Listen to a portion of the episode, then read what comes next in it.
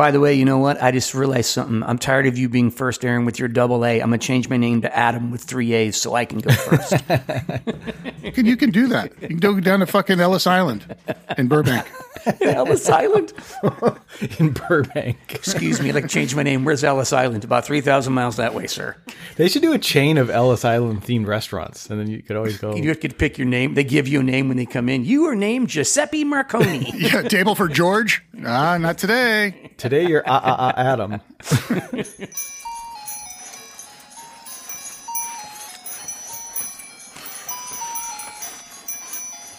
Making a list, checking it twice. The Gitmo Bros on a naughty list. No fuck it for you.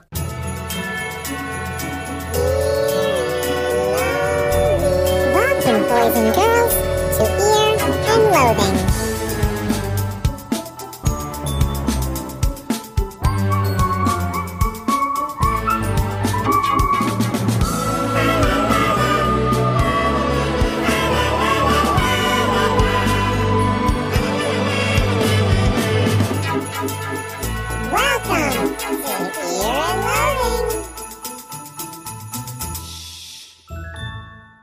All right, welcome to another holiday spectacular. Now, what did we call it last year? Was it extravaganza or spectacular or something? I don't even remember. It feels mm. like both is extravagant and spectacular. And we expect it to be again right now. So this Get- is episode sixty-six, and it is another holiday episode. Now, we did three last year. And this year we're doing one because, I don't know, chalk it up to laziness or inefficiency. We do less shows now. Our shows are every other week. Right. So, you know. But we could have got our shit together and done three holiday episodes. It's just Start three. in July. I wouldn't say it was less. I'd say it's more selective. All right. So, yeah, it is a holiday episode. And uh, we're, we got a slightly different format today, but we'll explain that later. It's still going to be a lot of torture and sorbets and fun games and all the, the whole cast of characters is going to be here. But first of all, just because it is episode sixty-six, I prepared a special little thing for us. Here we go. sixty-six. sixty-six. sixty-six. sixty-six. Of course. And I'd like to mention my birth year. Oh, wow, George. Look at yeah. you. Yeah. Huh? George, it's too bad that you weren't fucking born in June instead of July. You could have been six six six. Yeah, I'd be the Damien, wouldn't I? seven six sixty-six, just one month late. And that was close. Damn. Mm-hmm. All right. Well, speaking of the satanic birthday boy, let's introduce the Gitmo Bros one by one. And the first one is the foxiest little Lord Fauntleroy I've ever seen with his short pants and his lolly. His little, sho- his little shoes, his haircut. And crazy fucking bow. Oh, those golden slippers. Little sailor suit, socks up to the knee. And a bowl cut, of course. Oh, yeah. The Dutch boy cut. All right, so why don't you say hello? Hi, I'm George White, and I'm foxy, and the Christmas spirit's moving in me. Ooh, moving all around in that joint. Oh, yeah. And, of course, he's calling from the North Star. He's my North Star. He's George's North Star. And, of course, the star at the tippy top of your Christmas tree's North Star. Why don't you say hello? Baringa! Tis the season to be jolly. Tisn't the season to be a butthole. He's right. I would apply that to year-round. Just F Y I, yeah. A little public service announcement from the Gitmos. No season is butthole season. Speaking of, of buttholes, now, I think we can add another one to our list. We took out Henry oh. Kissinger and his butthole, yeah. his butthole since our last episode. Because we talked about him being the, the frightening thing that uh, Charlene saw, that, the, that a woman just ain't supposed to see, was Henry Kissinger's butthole. And we're presuming that his B H died along with, with H K, you know? It's another one of those fucking things, man. How the fuck did Kissinger get, what, six, seven years on fucking Prince? Yeah, right? Fucking Henry yeah. fucking Kissinger? Come on. Yeah. Come on. Didn't Henry Kissinger look like seventy in nineteen seventy? Yeah, dude. Yeah. Kiss- and also, Kissinger wasn't funky at all. I, I had no idea he was alive, honestly. I, I thought you guys were joking. I'm real, like, what, dude. Isn't he? I was yeah. like, what? what? So anyway, sorry about Junior Butthole there, Hank. But uh, speaking of uh, smelly little little brown things. Round brown. We have to uh, get some Christmas cheer from our buddy Clem and, of course, his little helper elf, uh, Gubernatorial. So lay on some, some holiday spirit here, Clem. Let, let's have it. Hi there. Welcome to Kibbutz Corner. That's Christmas Corner to you. Huh. Seems like he could, you know, maybe strum a few bars of A Silent Night or I know. Have Yourself a Merry... Something, I don't know. Yeah, like every Christmas song, like maybe Goober could have gone like ding ding ding ding ding ding ding ding ding ding ding. He could have, but I in a way I appreciate his restraint. They're hillbillies. I mean, there's plenty of like triangles and other kind of, you know, percussion, you know, frontier percussion instruments around. So what do we have planned here? George, you want to help me out with this? Because we've got to have to have a holiday-themed Kibbutz Corner, and I believe we're handing it off to you. Yes, we're going to do a Brock Eats. What? And uh, after the theme song, I'll tell you all about it. Hey, can I preface it with this one thing? And why are we giving it to George? For you new loathers, you don't know this, but George White, our own George White, is the captain of Christmas. He loves Christmas beyond all shape and reason. He he, and I love that about him. He is a seasonal guy, but specifically a Christmas season man. He's got all the inflatables. He's got the big things. He's got the little things. He gets ready. He's all psyched about it. It's a big deal for him in a real way, and it's one of the sweetest things about him. Uh, and, and and there's a lot of sweet things about him, but I love that about George. It's great. Well, thank you, Aaron. I, I appreciate you saying all that, but I hate inflatables. I do not have any of those. I'm I'm staunchly anti-inflatable. So what's what's the ones that you do like? You like the the ones that just do not inflate, but then I have are... pla- I have the real plastic ones. Real plastic, the me. real plastic ones. Missus and Mister Frosty the Snowman. So you have storage space for them, then? I do you, up in my yeah. garage. Wow. I say they hibernate. I like to cover their faces because I don't want them looking at me when it's not the season. They're, you consider them to be alive. I do. And I, okay. there's All a whole right. backstage process before they come out, and there's a whole thing. Yeah. Like what they do with the, the floats on Orange Grove totally. before yes. they make the right? Yeah, exactly. Whole preparation goes on. There's a parade. There's everything before he forces You're not ready for the boulevard yet, friend. You're not, but let me clean you out, get your nose all set, you know, all that stuff. Got to do everything. uh, Frosty's nose got busted off the plastic carrot some years ago at a Ricky's room party. So now I just smoke half a cigar and jam that in there. Wow. Gee, many Christmas. He loves it. Well, I love that about you. I'm glad that of the three of us to have one person who, like, without any irony, loves it a lot. I think it's very cool. It's a Christmas like geek. Yeah. We've established George's cred here. Yeah. And now I guess I shall play the theme song. Thank you. Goes something like this. Christmas. Beer and loathing. Brackets. Brackets. Brackets. Beer and loathing. Brackets. Santa. Jesus. Jesus. All right, we are in the holiday brackets. Holiday brackets. Here we go. So it's going to be an abbreviated one. It's only eight entries instead of sixteen. Oh, mixing it up. You know, because we'll, we'll keep it quick, but I think you'll enjoy this. So what I did is I took all the giants of Christmas, the biggest Christmas artists. I looked at sales. I looked at if you identify with them, everyone identifies with them this way. Some of these people also have careers, but they're also giant Christmas artists. And instead of saying who has, you know, the best song or the best album, what we're going to do here is we're going to say, who throws the best Christmas party of these people? Who would you like to go to their Christmas party mm. of these giant Christmas artists? So you have to mm-hmm. use your imagination and think, what would they be like? And these are... You're gonna have, they're not all in the same era, so you're gonna have to think of them in their prime, probably, yeah, right. and what that would be like at a Christmas party at this person's house because they're such huge Christmas people, like me. Sure, sure.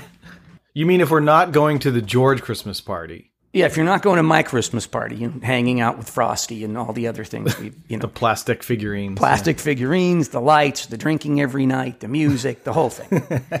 That's what I used to call it back when I used to, you know, buy a sack on the street, saying I'm hanging out with Frosty, don't bother me. Street sack.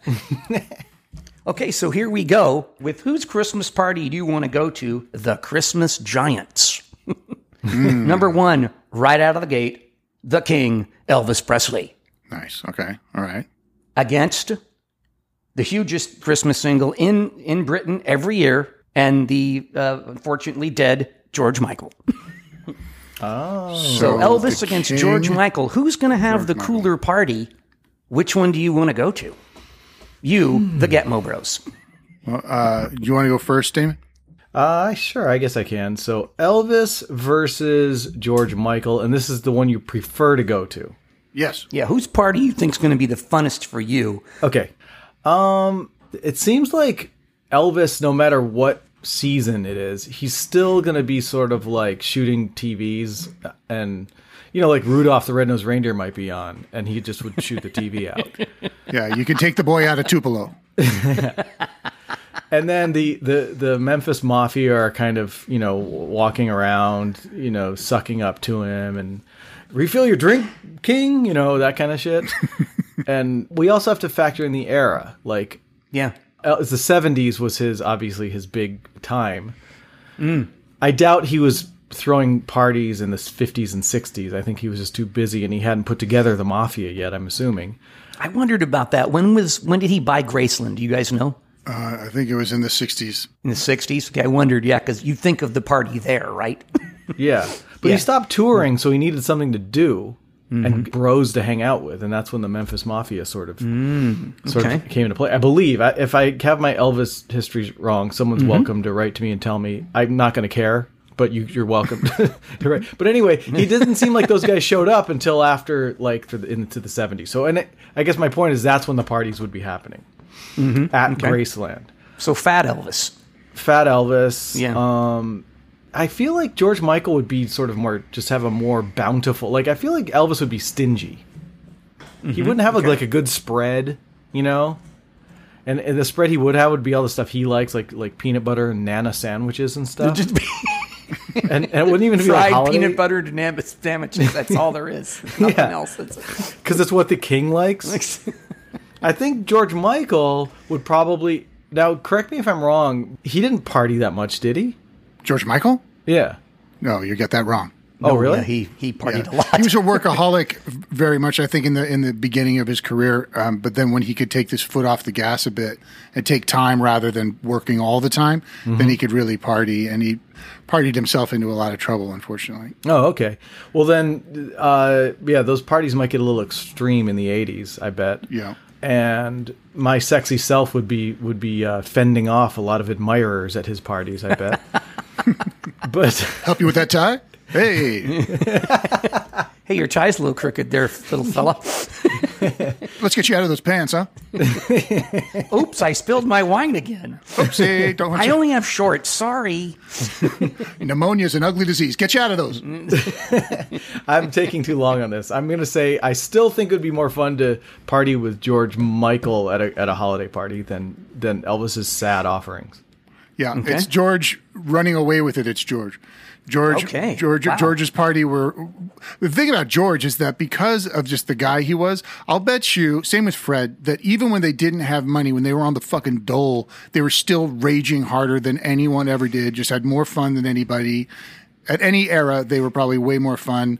And as you say, the big fucking factor with, with the King when you deal with anything de- King-ish is hangers-on. Even if it was before the Mafia, it was it was just fucking hangers-on. Anybody beyond fucking his father, I don't want to know about him because they were just sucking up to him. And it was gross. Mm-hmm. Okay. So, and then, then the fucking Colonel, as you know, Damon, you partied with the Colonel. I did, yeah. Who took the first slice of cake? Fucking Colonel. It wasn't his birthday, and he got the first slice of cake. Prick.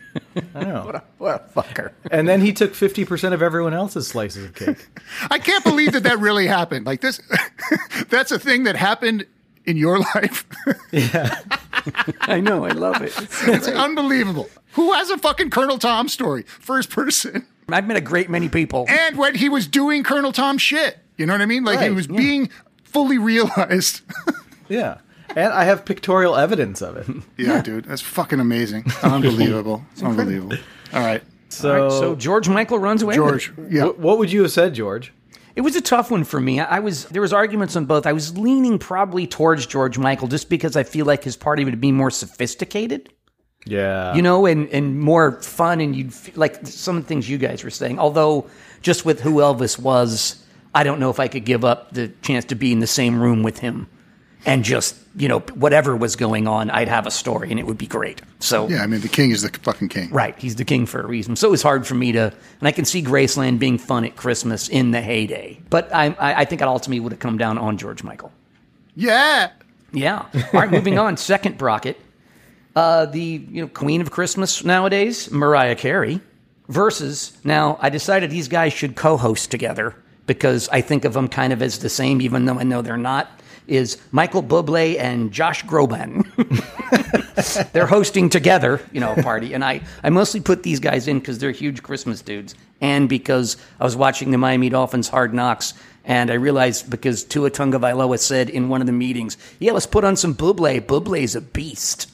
I went, Bublé's a beast, what? And I thought, Jeez. Maybe people that generation really like this music and think it's great. Maybe you guys do. I don't know. So I start? Yes, you start. Um, I think that Mariah seems like a biatch, and so uh, and like all uptight about you getting something on the, uh, you know, just like white shit everywhere, like, and not fun white shit. It's just like a drag. You can't fucking do anything. And if she lives on the East Coast, you have to wear thirty-seven layers to get to her house. So mm-hmm. like where you put it on, it's just a fucking hassle, and she's just fucking eyeballing you everywhere you go. What do you do with that? What do you do with that? But Bubbles in the Groves, dude, forget it. I have it on good authority that Groban is a very funny guy and uh, fun to hang out with. So I would assume that that's true about the Bubs. Uh, okay. So I would take those dudes. So he is a beast. Okay. He's a Christmas beast in your, your eyes too. I like it. Yeah. It seems like Mariah, like you couldn't sit on some of the furniture. Like you, there would be a, a guy like kind of coming in out from around a corner going, oh, excuse me, don't sit there. Right. You know, like uh, on a chair or something. Like, dude, I was invited. Like, yeah. what? I, I didn't come in here to like lighting things on fire. Are you on the list? Sorry, are you on the list? Do you, do you have a wristband? Do you have, can I see your wristband, please? That said, I can't imagine two more boring people than Groban and and and Bublé. I don't. The truth is, like, I have no idea what songs those guys sing. I know their names, of course, and. Are they big in England? I guess here too, right? They're huge everywhere, here. Man. Those things are yeah. Christmas albums are giant. But in general, like not counting the mm. Christmas albums, do they yeah, have hits they do. And stuff? Yep. Yeah. They yeah. do. Wow. One of the times I'm glad I'm not checked into current you know, culture, because who gives a fuck about either of those guys? So Mariah, you're going to get some good stories out of that party for sure. Um, mm-hmm. You might, you know, she might go way over the top just to prove that she's the diva of all Christmas divas. And so you might actually get like this, you know, a giant ice Santa sculpture with, you know, spicy punch coming out of his dick or something. You know, it could be it could be super wild and crazy and fun. Yeah. And I just don't care about those other two guys at all. I mean, I feel like going to one of their parties would just be like going to any one of my boring friends' parties. Mm-hmm. So there you go. I, I go with Mariah. Okay. I got to split this one. And, um... And I got to say, I was going more towards uh, what, what Damon was saying. I feel like that Mariah Carey, yeah, diva and all that, but I feel like, too, that she'd be in a sexy Santa suit and her friends would be with her and she'd be all sloppy drunk and maybe lose a titty or something. Despite the fact that I told you that on first-person account, I know that they're fun. But you, you believe in a in a, fo- in a in a possible slippy titty more than, I am. More than I'm your go- friend Aaron. All right. I'm going Noted. With Mariah. Noted. Is there any chance that a Bublé titty would come out? Because I would, might rethink my answer. Well, also, do you think that there's not going to be fucking broads aplenty, like in, in a cornucopia style? Yeah, the, they're probably both married with kids and they're good family men. All the stuff. More for you, Damon. Use your head. Sorry, it's Mariah. Yeah. It's Mariah. We've befriended Aaron's Aaron's Groban. I'll be over. I'll be just with Groban, just being being depressed next to the fucking stuffing, leftover stuffing. I could see Aaron at the Christmas party, and and Groban's like kind of shuffling around in the closet, pulls out a sorry game. Let's do this. This is bullshit. Let's go to George Michael's parties. Bullshit. Here we go. Um, next, perhaps the biggest king of Christmas with White Christmas, uh, Bing Crosby versus the Canadian of all Canadians, Celine Dion. Oh. All right, I went first last time. Go, Damon. Okay. Um, her personality. I mean, I don't like her songs. I don't like her singing. And her personality just seems... She seems like the biggest phony on the planet. So I don't think her party would be that fun. Uh, I think Bing sort of, you know, he'd get into the nipping into the Christmas booze. And you might see him roll his sleeves up and go after one of his kids. And, you know, right there, there's a story to tell. You eyeballing me, boy? With the pipe and everything? Hey. Yeah. Right. Dad's fighting with the hat rack again. Great. Well, in that Thanksgiving song or whatever you played, remember last year or something? What's that song you played? It was the Christmas um, song, the Christmas, Christmas dinner. Yeah, right. Country style. Yeah, right. Yeah. Yeah, there's going to be a lot of booze there, at least in the beginning. Yeah. And I'll think of the guest list, too. He knows yeah. everyone. Yeah. Oh, right. Yeah, like Bob yeah. Hope and, and Frank, and everyone's going to show up for sure. Yeah, Toluca Lake scene, dude. Toluca Lake scene. Yeah, come on. So, yeah, Celine just seems like... She wouldn't even show up at her own party. She would like kind of like come in and make an appearance. Thank everyone for coming. And then she would leave again, and then that would be it. And then her, her bearded husband would kick everybody out. They play some some clips of her scream singing in uh, French Canadian. And then, uh, all right, well, can we go now? Jesus Christ. Yeah, Bing's going to be like off the hook and, and it, you know, come on. Unleashed. It's going to be in the fifties and sixties where it's it's going to be like the set of Mad Men, you know, the and everything. Yeah. It's just going to be yeah. Johnny Carson will be there and stuff. It'll be cool. I'm, I'm, It'd be funny I'm if, if you that. go and somebody offers you a cigarette and you're like, I don't smoke, and they, they light you on fire. Of course you, you do. do. Tonight. They pour some kind of grain alcohol that's been dyed green over you and then light you on fire. Now it's one hundred percent smokers. Mm-hmm. All right, you got your Bing Crosby from your pal Damon. All right, Aaron? Yeah, it's, it's fucking Bing every way but Tuesday. Can you imagine the fucking dynamite pills? Oh, my God, yeah. They got jelly beans over here, and then they got uh, adult jelly beans over here. You know what I mean? Uppers and downers get out of towners. Yeah. You know, maybe Dean Martin falls in into the Toluca Lake off of Bing's dock. Whoa! He's out on a rowboat that's, uh, you know, shaped like a swan, and he's nude. You know, everyone at the country club's yelling at him, you know. I was thinking about that the other day when, when George was asking me about my, my haircut, and I forgot to add that, like, I started thinking that I've had the same hair style, if you want to call it style, since like I right when I got out of high school. It was had been the same. And I was like, you know, Dean Martin also had the same hair. Even yeah. when he was an old yeah. man, he would be wearing that fucking Ferrari jacket in Hamburger uh, Hamlet. Is still wearing that cra- the big, huge glasses and the big, that hair was the big same. Pompadour, big Italian. Yeah. Yeah. I was like, but it was gray. Yeah. The only difference, he had bushier sideburns, but that was it. Yes. Yeah, right. Yes. And I was like, you know what? That's a real danger for, for men, particularly of that time. Because, like, if they didn't go bald, then they tried to hang on to it. And so, like, there was a weird, like, Peter Lawford always seemed like a sort of, a zero kind of person, but there was a weird time in the seventies where he kind of had the seventies hair together. And I was like, that was very brave of him to like go for it a little bit. And as a result, he looked kind of of his time rather than the dude from way before holding on to the Joey Bishop hair or some shit. So hmm. I factored that into me and I said, I can't do it anymore. I can't, I've got to change it up. There you have it. That's my hair, that's my hair story. If George has a hair story, I can have one too. I just yeah. I just pictured you telling uh, that whole story to your stylist. He's like, okay, so you want it short? And he takes out his headphones. Um, so, uh, how are you? So short back and sides, or I gotta start. Can't believe I gotta start from the beginning. So what was the end? Of, I the said end fucking result of uh, Bing for sure, dude. Bing Crosby's the winner of that. No, one. I was gonna ask yeah. what the, what the end result of your hairstyle is. Oh, oh it's just right. fucking short. It's just not what it. It's not what it was for the last forty years. It's just short now, uh, and very sort of. What does that mean though? Short. No lips. No like pompadour vibe. No no crazy. Everything goes back kind of way. Nothing like that. It's just working. It's like boring. A crew cut or something.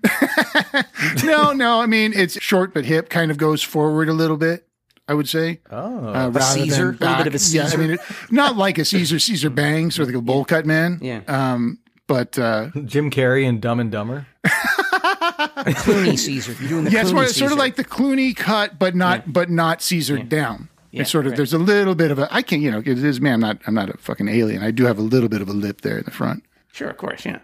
Yeah, if anything, it's actually more like it was in high school than it was after that. I'm going all the way back.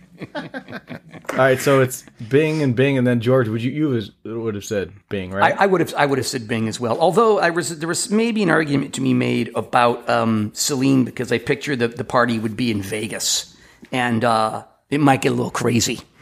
So, but that was the only argument I had for her, really.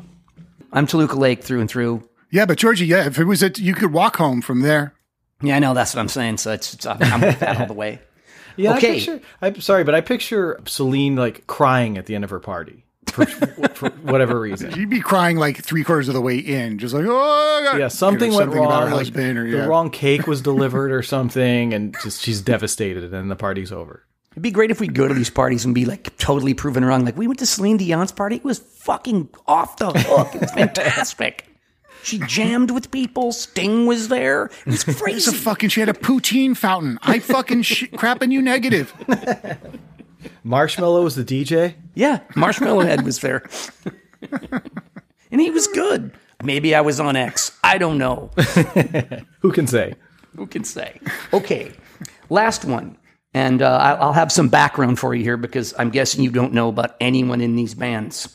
So... I think of them in the same breath. Uh, Mannheim Steamroller versus yeah. the Trans-Siberian Orchestra. Orchestra. Yeah, I saw that yes. coming. And so a little... Are they both Germans? No. So here's the background on this that I didn't know that you guys might like. The guy that thought of Mannheim Steamroller... Let me see if that's right. No, sorry. The guy that thought of Trans-Siberian Orchestra is named Paul O'Neill. And he is a full rocker and like produced that band Savatage. Oh. Mm-hmm. And in the eighties, um, he remember that the really famous management company, Lieber Krebs? Huge management in the seventies and eighties. And that guy was a manager there and helped launch the careers of Aerosmith, A C D C, Def Leppard, Ted Nugent, the Scorpions, and Joan Jett. Then later on mm-hmm. in life, in later in the eighties, went to Japan, became the hugest rock promoter, and did tours with Madonna, Sting, Foreigner, Bon Jovi, Whitesnake, and R J D, Ronnie James Trio. So that's mm. the guy that started Trans-Siberian Orchestra. So maybe his party would be fun, you know, even though you think about the music and you're like, I don't know.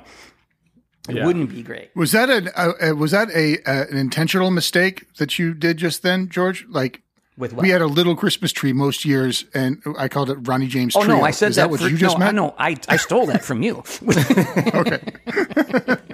I thought the most brilliant thing you've ever said about the holidays was that you had a tree, a tree named Ronnie, little Charlie Brown tree named Ronnie James Trio.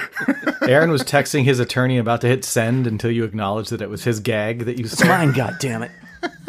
And then and Mannheim. And then Mannheim. The interesting thing about Mannheim is interesting and or funny is that guy's name is here. What's his first name? Hold on. It's uh, Chip Davis, I believe. And believe it or not, Chip Davis um, was the other guy involved in writing Convoy and making up the the uh, the character C W McCall. Jeez, he was an oh, ad. Wow. Remember, they were ad guys, yeah, and they right, were partners, right, right. and they thought of Convoy. And then later on, he comes up with the other phenomenon of Mannheim Steamroller. Jeez. That guy's rolling in the dough. Seems odd to. How do you have one of those, like, when you're developing Mannheim, didn't somebody say, hey, there's already trans-sibes, dude? What are you doing? Well, they're a little different. They're kind. They're a little bit different. I listened to Says some, you. I, I listened to some of it, and I, I they seemed a little different to me. Like, they're they're more, of course, because I think of his background, the, the Trans-Siberian Orchestra seems way more heavy metal-ish than, right. than does uh, Mannheim Steamroller. God damn, they do huge business. Huge yeah, it's, business. It's incredible. Was like a live... Rockestra, right? And then Mannheim yeah. was more like the early synthesizers and Moogs and stuff. Yeah, it's more of that. Yeah, correct. Yeah, okay. So anyway, I so I don't know. I wanted to give you a little color there because because I don't think there'd be any point of reference for why should I like these bands or go to their party. So there's a little. I think Aaron is All going right. first in this one. Sure. Um, yeah. I I think that um, the one.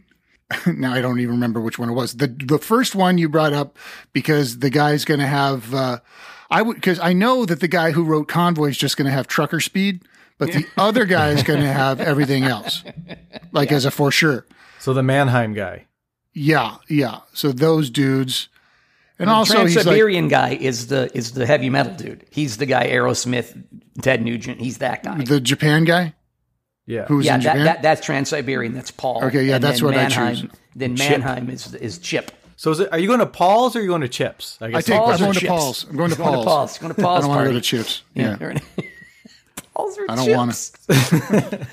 But wait, no, you are going to Chips because he's the. Oh, so you don't want the trucker speed. I don't want trucker no. speed. I okay. want everything else. Okay. Okay. And also, like, because Paul hasn't abused trucker speed, so he probably still has all his teeth and won't do, like, the silly I'm drunk, check out me taking my teeth out gag. You got to plan ahead when you're when you're in the party zone. I love in this world, there's a thing of, yeah, they all know it, like, yeah, you guys going to Paul's or Chips this year? Going to P or C, bro. Okay, so I'm going to go the other direction, and here's my reasoning. Mm-hmm. The guy from Trans-Siberia, obviously he's a musician, you know, who also yes. had all this this success with producing and managing and stuff, right? Correct. Yes. But I feel like because of the nature of the kind of hard rock, heavy metal, maybe even like proggy thing, at some point he's putting on his own music and he's bringing his guitar and his Marshall stack out, and he's going to start playing along with the songs. Uh-oh. His own songs, and looking at you and going, right, right. Down, down, down, down, down, down, down. Fucking shut up. And then Steven Tyler's up there going, beat it, bop, bop, bop, boo. Ba, ba, ba, do, do, do, ba, do. So I feel like the, the trans, which who I believe is Paul. Correct. Right? Yes. Mm-hmm. Paul is going to be kind of in your face with his with his flying V. And uh, Chip, I, I, I like the sound of Mannheim better than Trans-Sib. So I'm going with uh, Chip. Okay, you're going to Chip's party. All right. Yep. Well, no surprise, I'm going to Paul's party. Yeah! Oh, heavy metal rules. For all the reasons you just said. And I want to go to Christmas party where the Nuge is there, so. So T S O wins. And they're going to serve egg Nuge. Egg? Thank you. Nice. Thank you so much. Okay, we can move more quickly now. I knew that would be that would take a while because there's a lot of imagination among these three people, these three bros, the three wise men called the Gitmos. Semifinals: George Michael versus Mariah Carey. Want me to go first? Yeah. Yes. Uh, George versus Mariah, like the Battle of the Queens, right? Yeah, in a way, yeah, yeah. I think I just like George better as a person. When it comes down to it, I think they're both going to have fabulous parties. But George is just a nicer guy, it seems like, and I'd have more to talk to him about. So yeah, George. It's for sure. Yeah, it's not even. It's not even. Uh, not even close. Plus, like even in the bathrooms would be uh, a hoot because oh, yeah. uh, you know he he loved the bathroom. He loved a good bathroom. So like even there, there'd be nonstop action. You saying there'd be glory holes in his bathroom? Just, Christmas just glory holes. On, it would be on. Glory to God and glory to holes. Just be like, I'm fucking exhausted, bro. Just got here. Okay, George Michael wins that one. What about you, George? Where you, oh, you... I would have come down. It would have been a. I, I didn't have much of a, a much of a uh, argument from Mariah Carey other than she might lose the titty. That was it. Still valid, but you know, still valid. It would be a fun party, I think, but uh, it'd probably be a little too much for me at some point. And I like I, George would seem more sophisticated and more my speed. Mm-hmm. Mm-hmm. So all right, moving on. Uh, Bing Crosby versus T S O. Wow. Trans-Siberian Orchestra, a k a. Paul. Yeah, Bing, Bing in a second. For all, most of the same reasons for George. Just a different era. Yeah, Bing, I, I think he's, I gotta see him lubed up on Christmas. And he's got the Santa hat on, but he's really pissed off at something. I would love to, like, just fucking just in full of rage and just like a massive fucking vein coming out on his neck as he's yelling at me. And I just laugh at him. Right. Shut up. In your sweater. Shut up. He's raging around the party dressed as an elf. Just laugh at his face. Shut up, Bing. Ass. Go out and fucking go to Temecula. It's got to be Bing. Yeah, for sure. Yeah. Okay. I, I would I would go the same way. And now the championship. Bing Crosby versus George Michael. Who mm. is the best Christmas party All of right, the Giants? Go, Damon. Uh, let's see. I think George's would be cooler insofar as the food and the music would be more fun. The vibe would be more fun. Everything about it would just be a better party. And yet I need to see Elf Bing raging and maybe, you know, dumping the bowl of punch over Johnny Carson's head or something, you know? Yeah. I got to see that. I like how Bing's party's just full of like mayhem and violence. Yeah, yeah, dude. He's just he's so full of rage. That's the only way it ends with those people. Yeah, I, I agree with Damon completely and unabashedly. It's not we are one. Okay, it's Bing Crosby. Yeah, yeah. For sure. It, he's my he's my homeboy. I'm with him. Now you would have done the same thing, George. I would have. Yes. Yeah. It would, okay. it, it would. It's close though, because I really would like to go to the George Michael, and it's in England. And that seems like that'd be fun. George, but- everybody would. But you can't deny the fact that it's, it's Bing is fucking, you got to go be a part of that. You got to see the rage. You have to. Plus it's close. You know. The guest list of in nineteen, I'm going to guess that party's like in nineteen fifty-four, right? Yeah. Yeah. Right. Yeah. George, I, I want to present one last thing to you. Okay. As we know, what is this? As we're recording this, it's December seventh. And I know at this point you got eight invitations from various Christmas luminaries. You got your Bing invitation, you got your, you know, your your Mariah Carey invitation and your Trans-Siberian Orchestra invitation. And you didn't know how to reply to any of them. But do you feel like now you have something that you can decide which one to R S V P to? I needed a lot of help, and my Getmo Bros bailed me out with a Christmas miracle. And I do have my answer. All right. I have my answer. I have my answer. Well, there we go. What a pro move by Damon Pippitone. That's leadership. And now I'm going to compare us to the nine eleven terrorists. We're that organized. We're that organized. Okay, so let's get into the uh, T C. Yes. And then we'll explain what's going on to the good people. What do you say? Yes. Sounds explain. Great. And let's let's all hold hands and walk down together, shall we? The first, uh, this could be the first time ever, right? I think so. I think yeah. it is. If all, all, it, like is there this. Enough chain down there? And not unlike Mariah Carey's Christmas dress, we're going to walk abreast. Thank, Thank you. you. Nice. Thank you. Here we go. Fucking awesome. Torture chamber. Okay. I'm not going to bullshit you, okay? I don't really give a good fuck what you know or don't know. But I'm going to torture you anyway. Suffering. Suffering. Anger. Pain. Torture. Just because we don't like things to be simple here at Ear and Loathing, we had to come up with a way to determine who's going to play the Christmas sorbet at the end of the episode. Therefore, we're, since we're all torturing each other, Aaron's going to explain how it works. So we're going to do, uh, we're each going to play a torture song. Uh, and then. All torturing each other. Well, torturing each other. We're torturing each other. Uh, I'm going to go first. Then the boys will go. And then when we're done, we're all going to uh, decide which one was worse. And in case of a tie, we're going to attach a numerical value to the suck. ten being worst torture. Yeah. Yeah. And, uh, and then, and then we'll move on. The, the, the big winner will leap freely from the chamber de torture and, uh, and fucking rock a sorbs. Leave the two of us behind in the torture yeah, chamber. Yeah. Fuck those two. Yeah. Let them burn. They knew what was happening. Get on another podcast. You don't want to be down here. Yeah, there's plenty of podcasts. Get on another one. Yeah, dude. I, there's, I have a good authority that there's literally dozens. Dozens of um, these things. So I'll start, huh? I'll start. Here we go. Do Ready it. to roll? Do yes. It. Okay. I'm so I'm so psyched about this one, man. It's just it's it's so crazy. Um, it was it's like.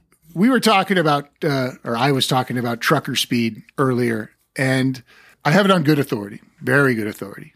I bought from this man. This this guy invented trucker speed. I know it. I know it for a fact. Uh, don't look it. Don't look for it in Wikipedia because it's not there. But the street wiki knows. You know what I mean? Yes. Word of mouth. So like. We discussed as many episodes ago uh, when George brought up C W McCall. We were we were just so shocked at like how like America and and indeed the world, but mostly America was just stroking it to trucks, for trucks, by trucks, everything trucks, trucks, trucks, trucks, trucks, trucks. So much so that the truck drivers became sort of like a sex symbol.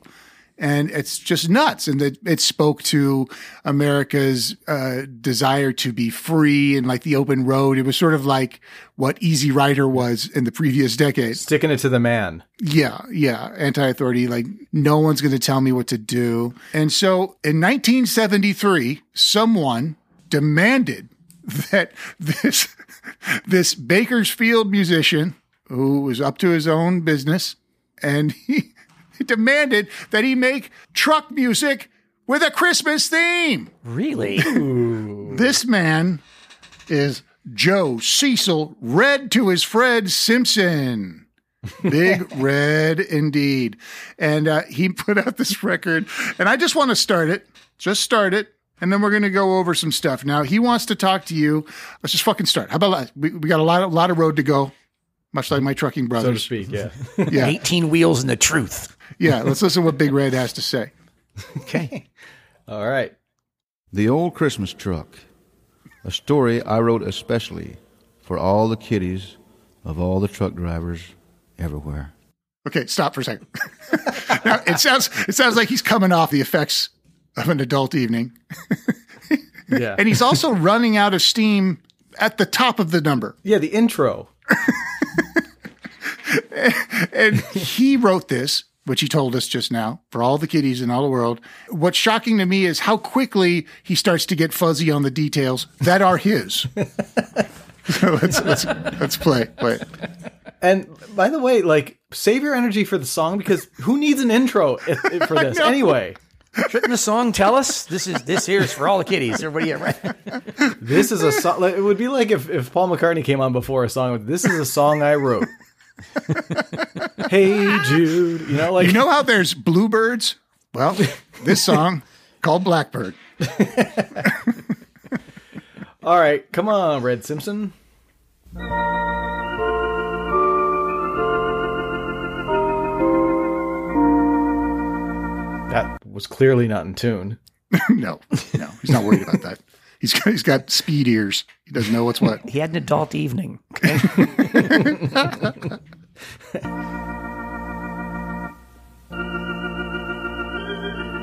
I was told this story happened sometime back in the early forties. Okay, stop. A long, long- He told us that he wrote this. In the f- second sentence, I was told this happened sometime. Someone, someone told him a story. Now he's passing off his own. Yeah. When I did Trucker Speed, I fucking knew f- details.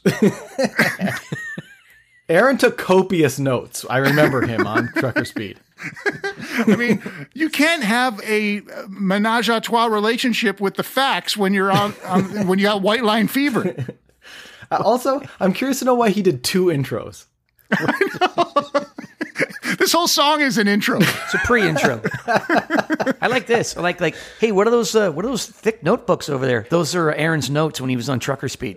Yeah. There's six of them. I know. T S N. Would those be the Britannica nice. Notebooks? Thank you. Thank you. A long, long time before freeways were even thought of, and the roads were narrow and very, very dangerous. It was the day before Christmas at an orphan's home high up in the mountains. And the an orphan's or- home. Orphans. Orphans now, home. I also want to speak to Red. In, in Red's fantasy life, he's got uh, shit poor civic planning. Because why would you choose to be, the poor orphan's home up on the top of a hill where a hailstorm will affect their ability to get food yeah. or nourishment or whatever else you might want to give them? And apparently semis can't make it up there. It's a narrow no. road, right? No. It's very dangerous. Well, dude, just take your Chevy Nova up there instead. What do you think of that? They have those in the forties? Yeah. Oh, right. Sorry. I, I can't keep his intros straight. Yeah, no shit. seventy-three, nineteen forty. They called him Red Intro Simpson. Here's a part of the story where a man from the future came and told me about. I was told. twenty nineteen. Somewhere pert near. Get a detail, please. All right. And the people at the orphan's home were mighty concerned about the little boys and girls having a Christmas that year, because the little town below had always donated toys at Christmas time and brought them up in what they'd called The old Christmas truck. Okay, and now these people in this town are paralyzed by options, apparently, because all you have to do, all you've got to do is just go down the hill yourself, or right. or plow the road, or put some salt down, something, anything. They can't do any of it. I like your idea that the orphanage is up on the hill. It's like a couple like, well, honey, we can't have children. We should go up that orphanage. Oh, it sure is high up on that hill, though. I don't want to go. It's too hard. It's, it's too dangerous. Yeah, what are we going to do? Get the truck. Like, we, go up there? It's too much. Please. Please. Why can't it be down here? Why'd they put it up there so Can long? They bring one of the children down so we can meet them? No. Let's go up there. No. My hands are tied. It's that damn road. The freeways haven't been invented yet. You put people on the Christmas truck and go up there and then take the kids down and they could pick one and you know, that would be the gift. Option twelve, wait till the snow melts. What if it takes too long? Put some food in the car. All right. All right, back to this song. But this year the roads were of solid ice up to the orphan's home. And no one would attempt to make that run up that steep mountain road in that old truck. So no one fucking cares. Like, there's there's kids. You fucking don't care about these kids. How about put them on a sled and have the kids come down? Yeah, yeah. yeah. It's easier to go down, I think. Yeah. And then, you know, take the mountain to Muhammad and all that, you know. That's right. Exactly. You want to ixnay on that Muhammad when you're talking to Red, I think. Probably. Yeah, though. Probably. Yeah. Muhammad. he's, not, he's not psyched about it. No. All right, let's go. This is, you said this was seventy-four? Three. seventy-three. seventy-three. Okay. Three. Got it. Okay. So no Amazon back then, I take it? No. no. Okay. Townspeople had asked for volunteers and even offered money to anyone who would drive the old truck. They've got spare but money. Everyone was afraid. And no one wants to be paid to go to see these orphans. They could give a rat's F about these fucking kids, man, because there's some ice on the road that they designed. Fuckholes. This is a Christmas song where it just shows everyone's indifference. Like, this house is harder to get to than like Hitler's lair on that mountaintop. The wolf's lair, the eagle's nest, or whatever it was called. Where eagles dare. Yeah, these kids, dude. Locked up in Bavaria. Should we put an orphanage just like on a city block? What, near know, us and near, near the food and stuff? Stores and trucks and stuff? Or should yeah. we put it in Hitler's lair on top of the eagle's nest. Orphan's yeah. nest. Orphan's nest. It's too accessible down here, dog. If you really want a child, you'll come up here. It's like a test. If you don't come up here, you're not worthy enough anyways. Now I get what Hitler meant when he was talking about his struggle. Mein Kampf, indeed. Yeah. That wheezy ass organ sounds like that's like might be Red's old lady or something. Just like it sounds yeah. so bad, so tired, and so uh, uninspired and un- not committed. I don't think anything about Red is committed.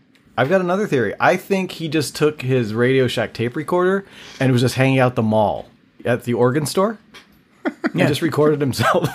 Hey, play that again, would you? Play that again, would you? Who are you? Uh, I'm working on my Christmas truck song. It's not important.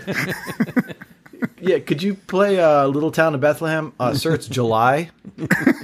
Yeah, but still. I might buy the organ if you play it. Just kidding.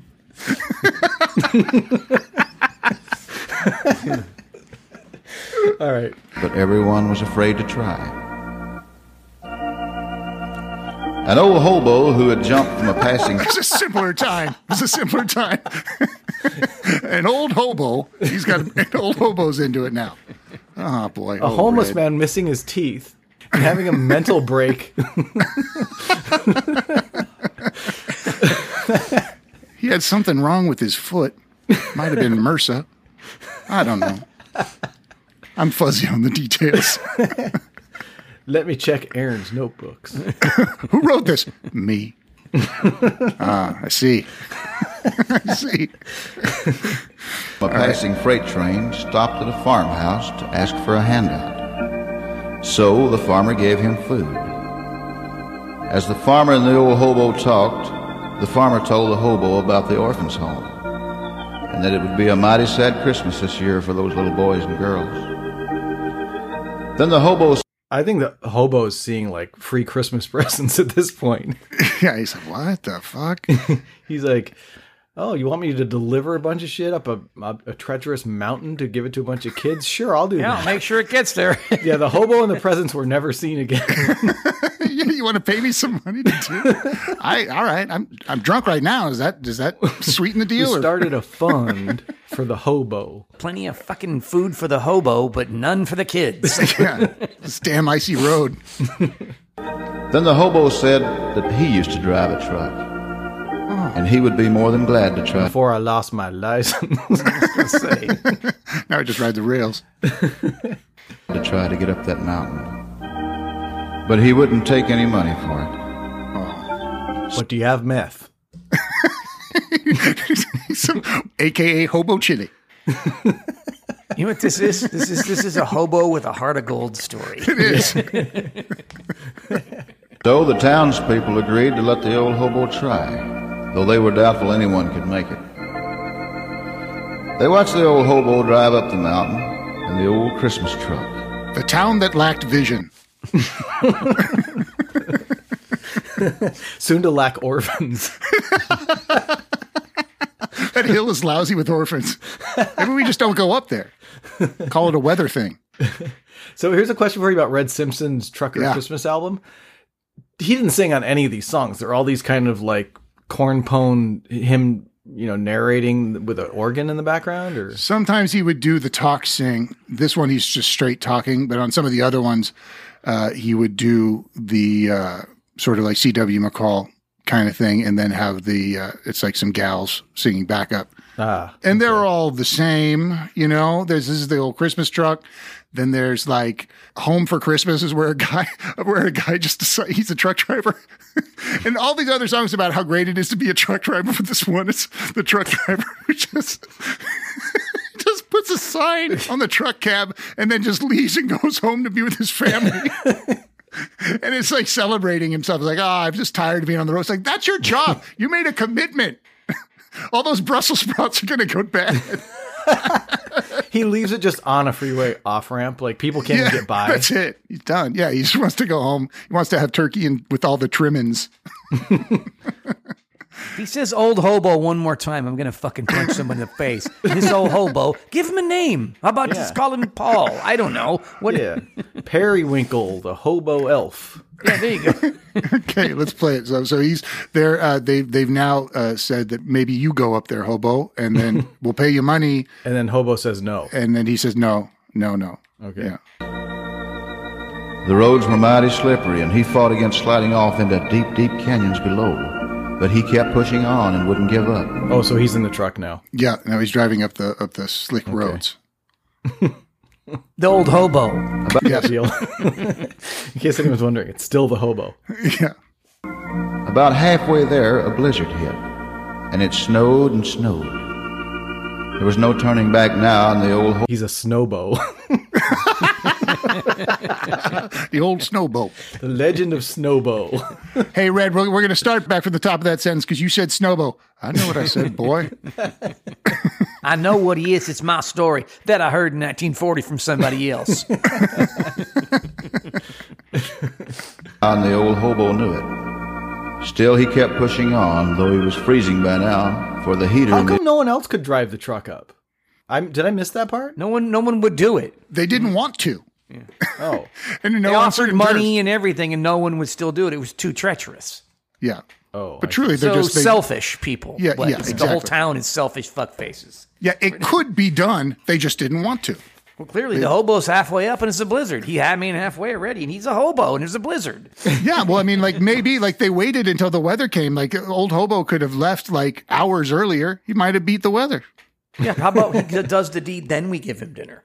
Yeah, they sp- they spent all their money on a Doppler. They could have fucking uh, known where the weather was. Yeah, the hobo licked his finger and held it up in the wind. He could, he could tell that the storm was coming. Nor'easter on the way. My knees are aching. Cookie brew up some coffee. I got to go. My funny bone tells me it's going to be a blizzard. My trick leg tells me that the nor'easter's coming. And then he, he uh, gets down on his knees and puts his ear to the ground and goes, there's like ten, twelve orphans who don't have presents up there. And the train's coming. It's amazing, hobo. Okay, let's go. All right, here we go. Or the heater in the old truck had froze up. Later, when the roads were passable, the townspeople drove up to the orphans' home. Oh, now they go. Yeah, yeah. When they were passable, though, later. Okay. And by the way, didn't someone named Damon just say, like, just wait till it clears up, you know? Right. So you guys get your fucking presents on the twenty-sixth instead. Yeah, and no one dies. Yeah, they're orphans, man. You should be thankful you're getting anything, you dumb orphans. Dress someone in a Santa Claus suit and go, ho, ho, ho, sorry I'm late, but, you know, yeah. Oh, I'm here. Yeah, okay. Yeah, sorry, there's a, there's a hobo in the road. I had to click, step over the frozen hobo. I had to get the hobo off my boots. The frobo. Look out. Frobo. Frobo Baggins.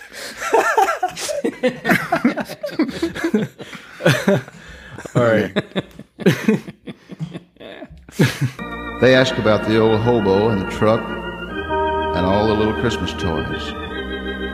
Well, it seems that somehow Christmas morning, all the toys the town had donated were under the tree, all right. But to this day, the people at the orphans' home swear they don't know how they got there, because all they saw the next morning was the old Christmas truck.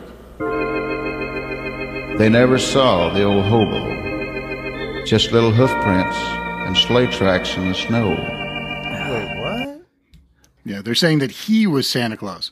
The old hobo. But none of that tracks, because if you go back to the story, and well, but that's a, you know, that's a speed-ridden mind of, of Red Simpson, and you know, he, he's he's loosey-goosey at yeah. best.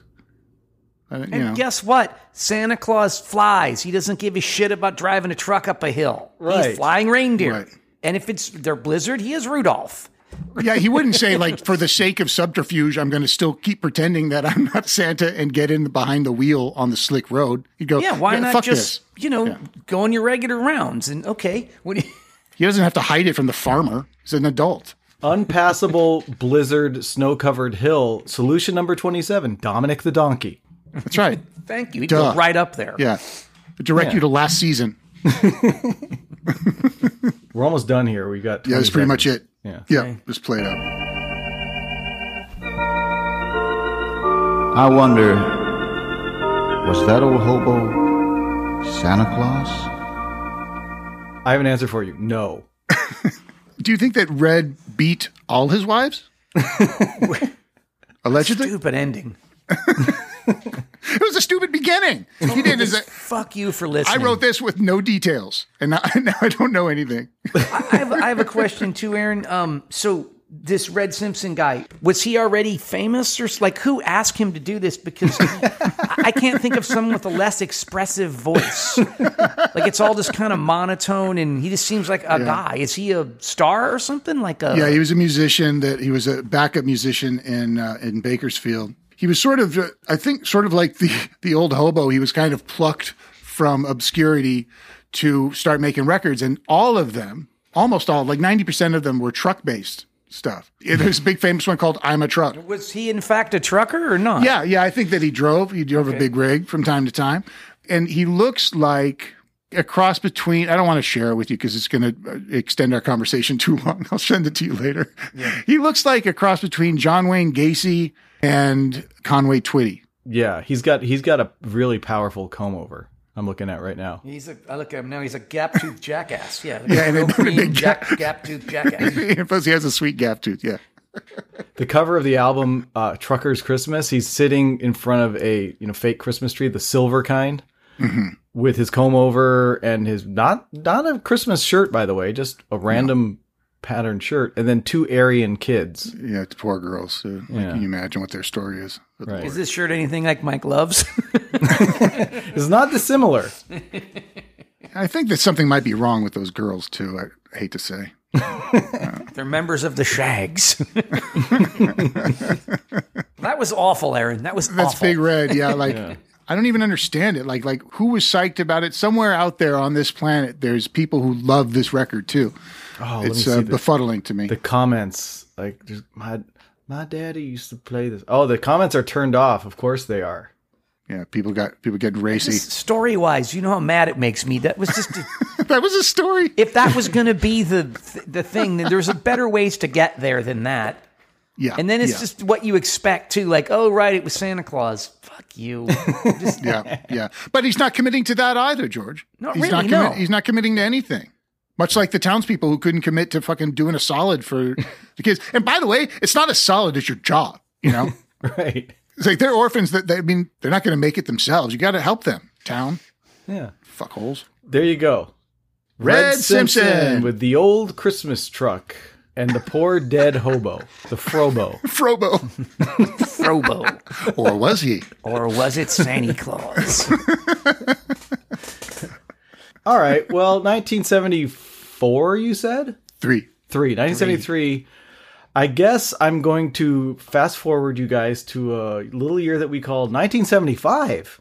Oh! No. Just as the old Christmas truck was falling off the charts, this one started to climb. Not unlike the Frobo driving up the hill. And so I didn't really come up with a department for this, but oddly, it's another Christmas street hassle. Not unlike the, uh, the the old Christmas truck, okay? Sure, sure. Mm-hmm. Let's uh, let's just get this one going here. And then we'll talk about it a little bit. Here we go.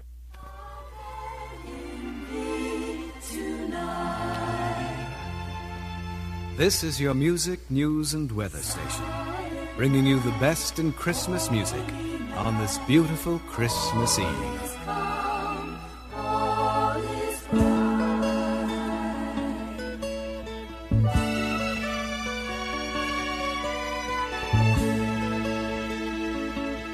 Kind of a Here Comes the Sun ripoff there. Yeah, yeah, yeah. yeah. All right. Uh, yeah, so we were just listening to a radio station broadcasting their, their Christmas cheer on Christmas Eve, as was established by the uh, radio announcer who has no radio effects on his voice, by the way. Yeah, he's just talking. Yeah, he's just, right. just a guy in a studio. Is there another intro or just the one? And let me remind you, you're listening to Christmas Station. Okay, so here we go. Look outside, the snow is falling, what a sight to see. Wow, that's a nineteen seventy-five voice. Yep. Yeah, it's it's my favorite lectury hippie lady voice. You got your uh, Maureen McGovern kind of yeah. Judy is this Collins. Asshole with the fucking Poseidon Adventure? Is this the same broad? Not her, not her, but okay. She's got the same the same voice for sure. There's a lot of them back then. She's the kind of voice you'd hear in a film strip in school. Yeah. But they'd be all sort of warped. Yeah, it's right. Like, like, your body. But it would be like, it would just be like safety tips and stuff. Like, yeah. And don't put the pencil up your nose. It doesn't belong in your ear. You know.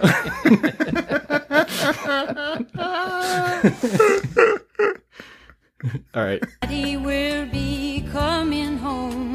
As happy as can be. Jesus Christ. He'll be walking through the door ten minutes after nine. Okay, so she's setting up that d- daddy's coming home from work on Christmas Eve. Weirdly coming home at ten after nine. ten after nine? Yeah, I'm like, did he stop at the bar first yeah, or something? He's, he's drunk. He's drunk. Oh, yeah. Drunk as a skunk. All right. ten after nine. That's nineteen seventy-five hours, too. Right. Yeah. yeah. yeah. Things got it got later quicker than it's when you come home. Bus he takes each night is always right on time. It's gonna be a very merry Christmas. Okay, so we've sort of set it up. It's a nice Christmas scene where the kids are waiting for Dad to come home uh, from. From work on Christmas Eve. Now we're into the chorus, so let's keep going with this story. With all the children by the Christmas tree, it's gonna be a real old-fashioned Christmas for my children, their daddy and me. who, who is this? Uh, this is a singer called Linda Bennett. Of course her name is Linda. Yeah. Jesus Christ. And, uh, and if there was ever more of a Linda. Yeah. You know why I come home at nine ten, Linda? All right, so here we go. She just is sitting and ruminating on how great it is that the that the kids are all getting ready for and Christmas. Here we go. Making spirits bright. Oh, come on. We're sorry to interrupt this program. Okay, so what the fuck is what happening? What just happened? So because the, apparently the producers of this song give zero shits about theater of the mind, you know, putting an actual announcer's an effect on the announcer's voice, the kind of breaking emergency tone that they would use, like a beeping noise. It mm. sounds to me like they just got like the mouthpiece from a saxophone or something. Yeah, I was gonna say, or a clown's horn or something. What's that? Yeah, it's like a kazoo tweet, tweet, or something. Tweet, tweet. Yeah, beep, yeah, beep, bike and horn. so that so that's breaking into the the programming noise, uh, and so now we're about to get the uh, the voice of the announcer telling us what's happening. This program, but a bulletin has just been handed me. There's been a serious accident involving the number five bus out of New Haven. They They're reporting on bus routes on the on the news, I, I guess. The only information we have is that the bus skidded on a patch of ice and slammed into a tree. Stay tuned to this station for further details. About the bus route. Yeah, any sign of a hobo? I was going to say, was an old hobo? Yeah. That old hobo. Was he running away from the crash with his armload of presents? Giggling. Giggling and laughing. They'll never know. I'm rich! So there's been a b- bus crash, okay? Mommy, isn't that the bus Daddy rides each night? Oh. Put your mom. You and the fucking kids, Damon. You and the kid vocalists. And with all these kid performers, how come no kids can sing? Dear Mister Jesus. Daddy rides each night. Let me reveal something right now, because we're we're listening to the son sing, and then we're about to hear from the daughter as well. This song was co-written by oh no one Paul Vance. Now you might remember that name from mm. not only, uh, let's see, Run Joey Run, but also oh, no, Playground, same chick. Playground in My Mind. And yeah. who, who were the two characters in those two songs that Paul his, Vance... His fucking actual kids. Yep. I'm I'm going to say almost one hundred percent we're listening to those kids in the song again. Jesus Christ. Well, they don't cost nothing. Right. They've been on the show as much as Sting. They are. They have been. The Vance twins. Jesus. So, as, as you'll recall, Paul Vance also wrote Itsy Bitsy Teeny Weeny Yellow Polka Dot Bikini, and, okay, and then got the Itsy Bitsy Ranch, as we've described. um, and so he also wrote this gem. So let's carry on and hear what the what the daughter has to say about, because the boy just said, "Hey, isn't that the bus that Daddy takes home?" Put your mind at ease, my children. Everything's all right. Everyone. Don't get excited. Things will be okay. Sorry, the, the the daughter comes in later, but she does come in. Nothing bad is gonna happen on this Christmas day. It's gonna be a very merry. Again, they they stroked it for uh, uh, trucker songs, and then they stroked it for story songs in the seventies. That's the seventies. Yeah. God bless. Yeah. But like. Whose bright fucking idea was it to say, you know when tragedy feels best? The holidays. On a bus. Yeah, when we're locked in with each other. We can't escape the tragedy by going outside and going to a fucking water slide. Nah. Right. Uh, the other thing uh, you should note is that mom would just spend the last verse calming the kids down. Like, it's fine. It's daddy's bus. I understand, but everything's going to be fine. Okay. So as we cruise into the, into the next uh, news report, let's see how mom... Mom takes her own advice. Merry Christmas with all the children by the Christmas tree.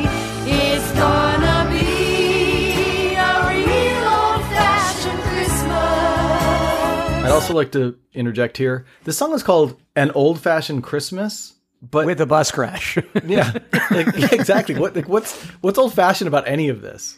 You know, it's a it's a uh, bait and switch. Who was missing a tragedy song for the holiday? Right. Who said, we know what we need. You're right. Yeah, right. Fuck. Yeah. So much happy songs. So many jolly songs or, or solemn songs. Right. But not for Paul Vance. No. And his kids. All right, here we go. For my children, their daddy and me. It's like the counter-programming that, like, punk rockers did back in the day, like fuck Christmas and all that kind of stuff. It's like, it's a, it's that kind of subterfuge, you know, it's more punk rock than they were. I was thinking of a whiteboard because somebody says like, hey, we need a, a tragic Christmas song. And there's just a whiteboard and there's this all suggestion. It says like bus crash, uh, reindeer with rabies, um, frozen hobo, frozen hobo, just all different tragedy Christmas things. Linda's got an idea. Yes, I know. I heard Linda. All right. Oh God! Who's Louis Armstrong?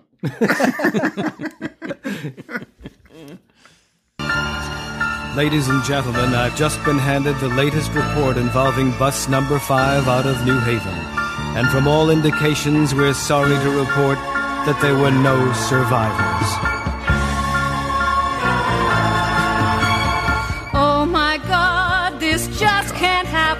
Now she starts Christ. losing it.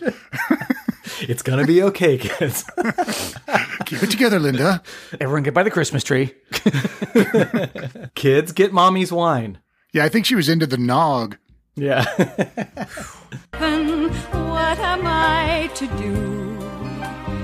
What have I got left in life to look forward to? Kids are like, Mom, we're right here. Yeah, uh, Ma? I've sent the kids up the mountain to the orphanage at night. I sent them up old Hobo Mountain. But I can't get there, so you guys are going to go with this hobo. He's going to drop you off. It's fine. It's probably Santa. It's probably Santa. Probably. There's a good chance that's Santa. Yeah, an old speed freak, Red, told me this was Santa. He drives a Cutlass? Hey, yeah, listen. Who will walk me down the aisle on my wedding day? Nope. These kids are kind of like shallow, right? Like, yeah. Here's here's the son too. Listen. Who is gonna buy me toys and take me out to play? Yeah, your mom's falling apart in, in a puddle of nog. And, and who's gonna take Mom, care of me? My toys. I understand Dad's dead, but can we still go collect the toys from the accident scene? Is that is that cool? Or it was the me decade. Daddy,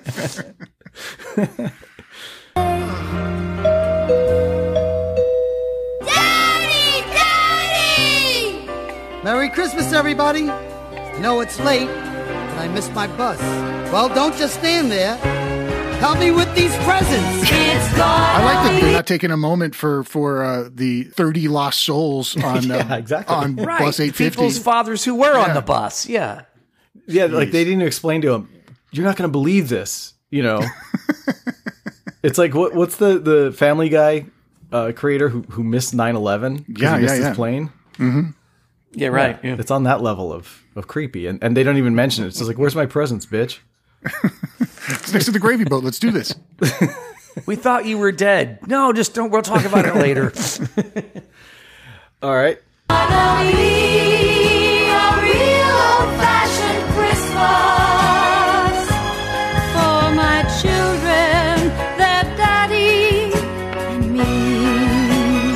But not for the bus passengers. Thirty other souls. Won't be coming home tonight. They drove with a Frobo to get home from work. You guys don't mind if I stop off at this orphanage up at the top of this hill before I take you guys home, do you? Got nothing but time. The old Christmas bus. Merry Christmas, Daddy. Shit. Selfish go. fuckers. Good so Lord. That was Linda Bennett. She actually was a good singer insofar as like she did. She had a career for, through the fifties and sixties. In fact, she's even there's a cool video of her and Ricky Nelson singing on the Ozzie and Harriet show. A nice little song, by the way. And so she was tracked down by somebody, some news station a few years ago, and she doesn't remember recording An Old-Fashioned Christmas.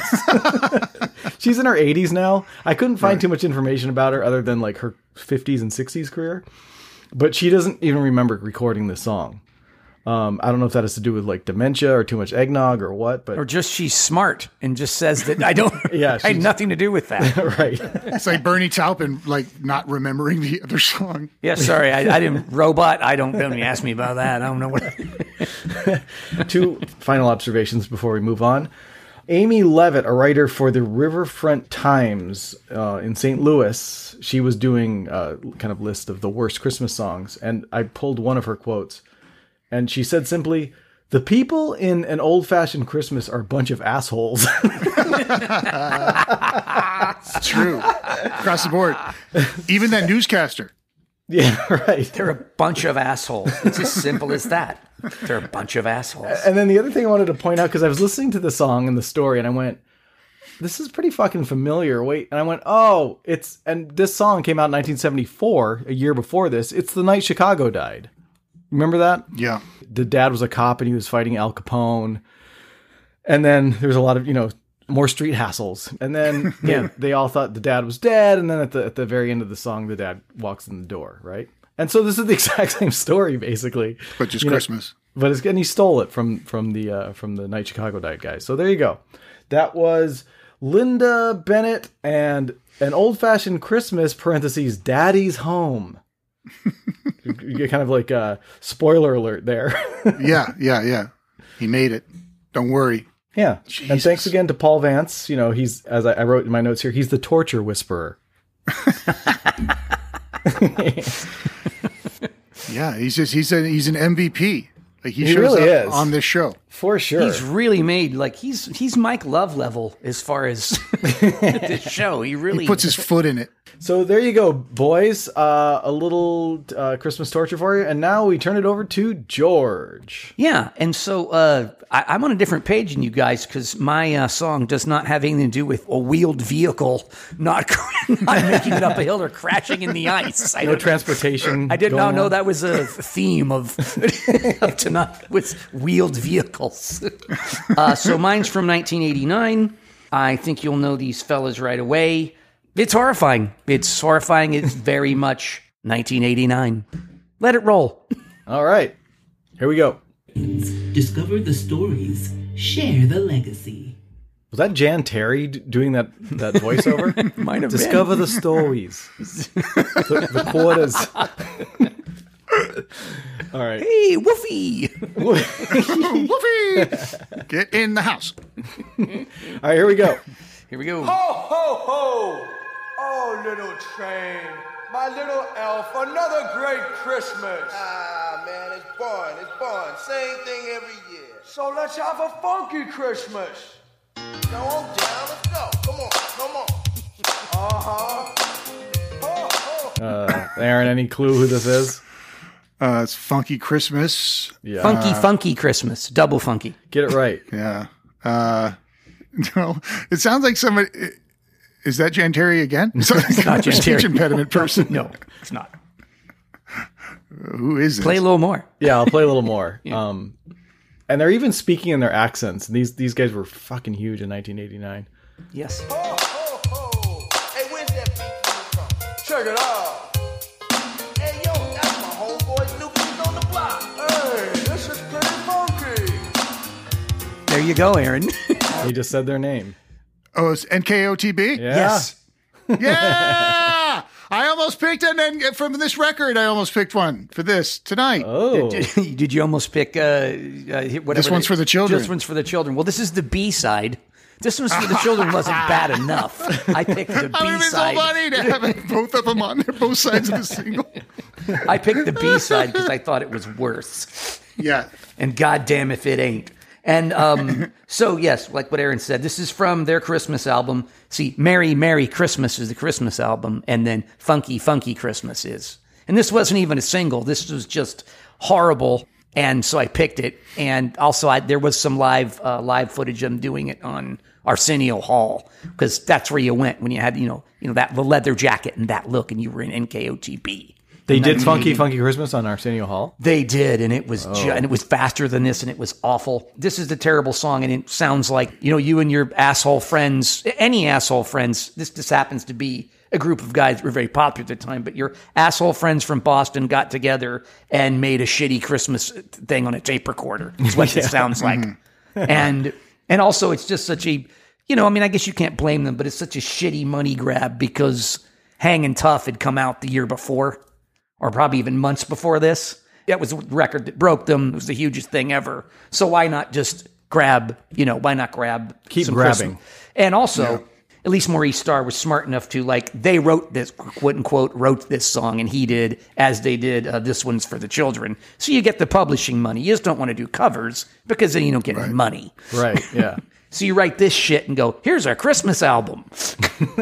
And also, it's the most honky, not funky thing ever. So let it roll. I mean, you won't believe some of the some of the lyrics if you the rapping in this. It's just it's horrifying. We were obviously all too old for New Kids on the Block. Yeah. Um, I'm trying to think of when, when I was the age when I would, quote, be into the music of boy bands, I guess. Yeah. There's a kind of a big period of missing boy bands. Like from, it went from the Osmonds and the Jacksons, and then there's nothing for a long time.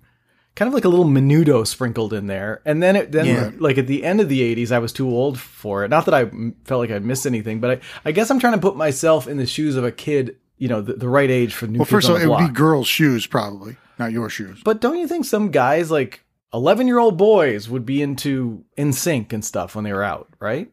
I know it's mostly I know. girls. I don't know if guys are into this. Yeah. I don't know. I, like, if they're young enough, I guess. I want to believe that I would have thought this was lame, even though I would have been right the right age. I guess is my long journey to that point. Well, you were the right age for the Partridge Family. Did you care about them? Not really, no. That would have been right up your street, or the Cowsills. The Cowsills. I guess we like Hee Haw for the booby ladies. Yeah. Yeah. That was my boy band. Yeah. All right, well, let this crap roll, please. Right, Just yeah. get and, it over and with. Once again, George, the, the Christmas gift that keeps on giving, it's a five-minute song. We, we can cut it off. We can cut it off at some point, but it, it just keeps on going. That's yeah. part of the that's part of the torture of this. It just doesn't stop. Yeah. There's no transportation in this, but there are like four intros, so it does tie into yeah. the other the other songs. For sure. This song is Thank like God. a car accident, a funky, funky car accident. What the? All right. Have a funky, funky Christmas. It's pretty ironic that they say funky twice and it's not funky. No, at all. No. Let's have a funky, funky Christmas. Yeah.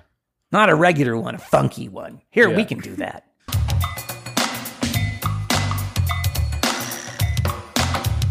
Have a funky, funky Christmas.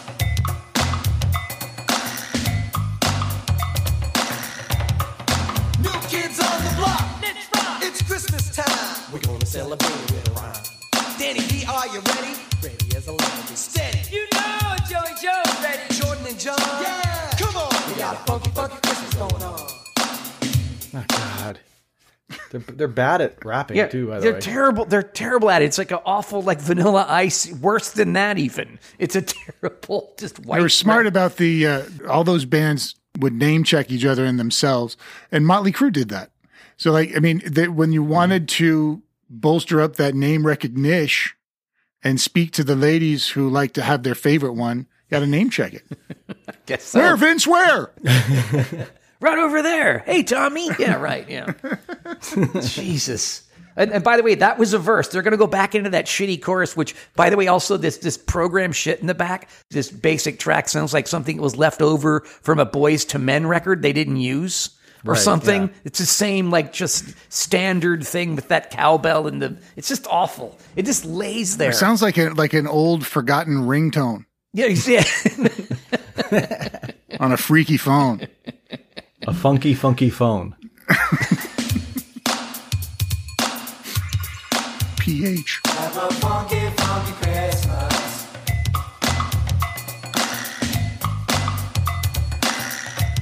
Jesus. This is why the song is five minutes long. It, it, it's so much they do like twenty-seven bars to get to the next line. God. Have a funky, funky Christmas.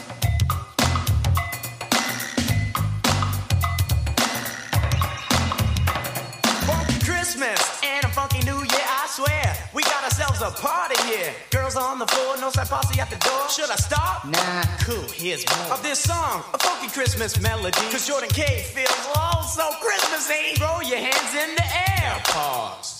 Kick the ballistic Santa Claus. Funky, funky oh, boy. Oh, boy. Oh, boy. Ballistic Santa Claus? Yeah, that was, you know, people get ballistic, you know, you know all that. So uh, throw oh. your hands in the air, pause, kick the ballistic Santa Claus. And then right back to this shitty chorus with twenty-seven bars of percussion in between the funky, funky Christmas. Those are some fucking Wahlberg lyrics right there. Oh, yeah. He, he, he's he's the writer of this along with Maurice Starr. Yes. Fuck yeah. Yeah. Yeah, he is. There's Chuck D. There's the Beastie Boys. Wahlberg. Is he the guy on the Tom Selleck show? Oh, yes. That's yeah, that's Donnie Wahlbergers. Okay, yeah. yeah, the whole thing. Yeah, he's, yeah, he's he's on Meals. Meals. yeah. yeah, I think the character on Blue Bloods could rap better than this. Tom Selleck. Tom, yeah, yeah, Tom, Tom Selleck Tom. probably could. I think the lads from Magnum could uh, rhyme better than this. I bet you T C had some skills. Yeah. Hell yeah. I know that Rick did. Larry Minetti, you kidding me? Yeah, fuck yeah. Deep rhymes. Higgy Baby's one-piece jumper. Rap That's the instrumental on the record, Higgy Baby. Ugh. Funky Christmas.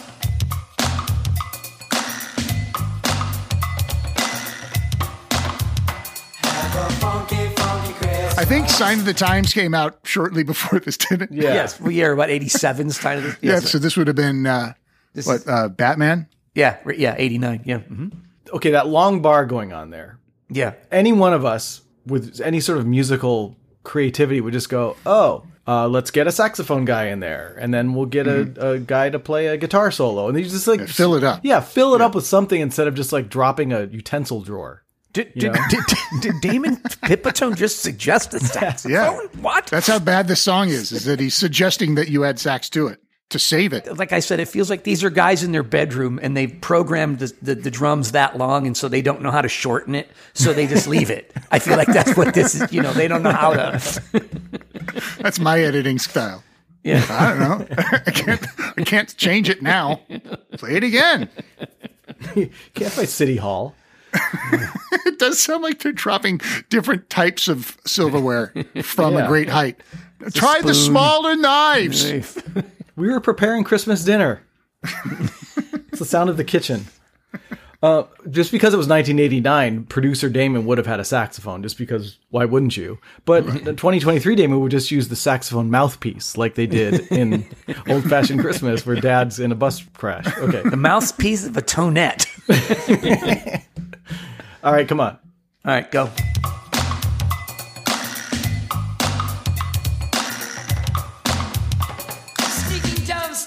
On Christmas Eve, I saw a sight that you just wouldn't believe. Saint Nick, by the fireplace, dusting up his booty with a frown on his face. Oh, they got one of them to do an English accent? I guess so. I have no idea why he's doing this. And this is the most sophomoric, stupid... Yeah. Brian Wilson's mad scientist accent was better. Right, yes. The fat guy accent, and then the, he was eating, there was the food accent, the like sarcastic fat accent, fat guy. The sarcastic wife. Yeah. Jesus. He said, hey, I said, what? He said, you, I said, what? He said, you left the fire burning and I burnt my box. So now I've learned you've got to turn the fireplace down so Santa won't get burnt. Now he's Jamaican? Okay, okay what's so going listen. on? This verse is, uh, sneaking downstairs on Christmas Eve, I saw a sight you wouldn't believe. Saint Nick by the fireplace, dusting off his head with the frown on his face. He said, hey, I said, what? He said, you, I said, what? He said, you left the fire burning and I burnt my butt. So now I've learned you've got to turn the fireplace down as Santa won't get burned. Nice. So yeah. It's an ass joke, see? It's a burning ass joke. All of that. I mean, I guess they were just like, well, fuck it. We'll put it on here and we got to get this record out. Yeah. It's a whole verse about his burning his butt. Well, I'll do it in an English accent, so it'll be great. Listen, I burn my butt. And that's dumb. I'm going to assume, like, these kids are all, what, between fifteen and nineteen or something? It's early in their careers, yeah, I think. I don't know. Those guys are about, probably about your guys' age. But the youngest one was, like, fifteen, right? And then there's the I other think, guys were a little bit yeah. older. Like, he had a brother or something. Anyway, yeah. my question is, were they doing coke themselves? Let's hope so. Yeah. I feel like if they're doing coke, this would be funkier. Actually funkier. No one told these kids no, I guess is the point. You know, because they think they're so cute and funny and clever, and it's they have no idea that it just aggravates everybody, you know? I'm only going to make you do this one thing after this I want you to hear, too. So go ahead. And it's at four forty-nine. I don't okay. know where it is, but it's, it's fucking awful. Okay. It's the next thing. I won't get down for funky, funky Christmas.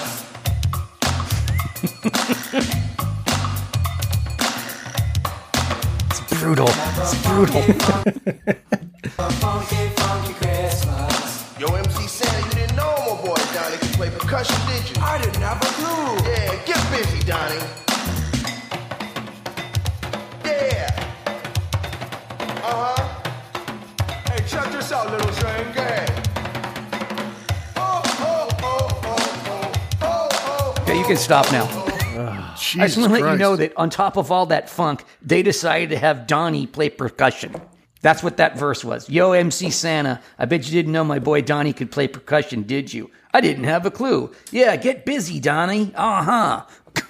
Awesome. I love that Donnie had a shot, you know? He had a, sh- a chance to really show people what's up from a percussion perspective. Yeah. You guys, he didn't, that wasn't him playing percussion. I have no idea if he plays percussion, but he acts the shit out of the part on meals. You can play more of this if you'd like, but no! I know you've...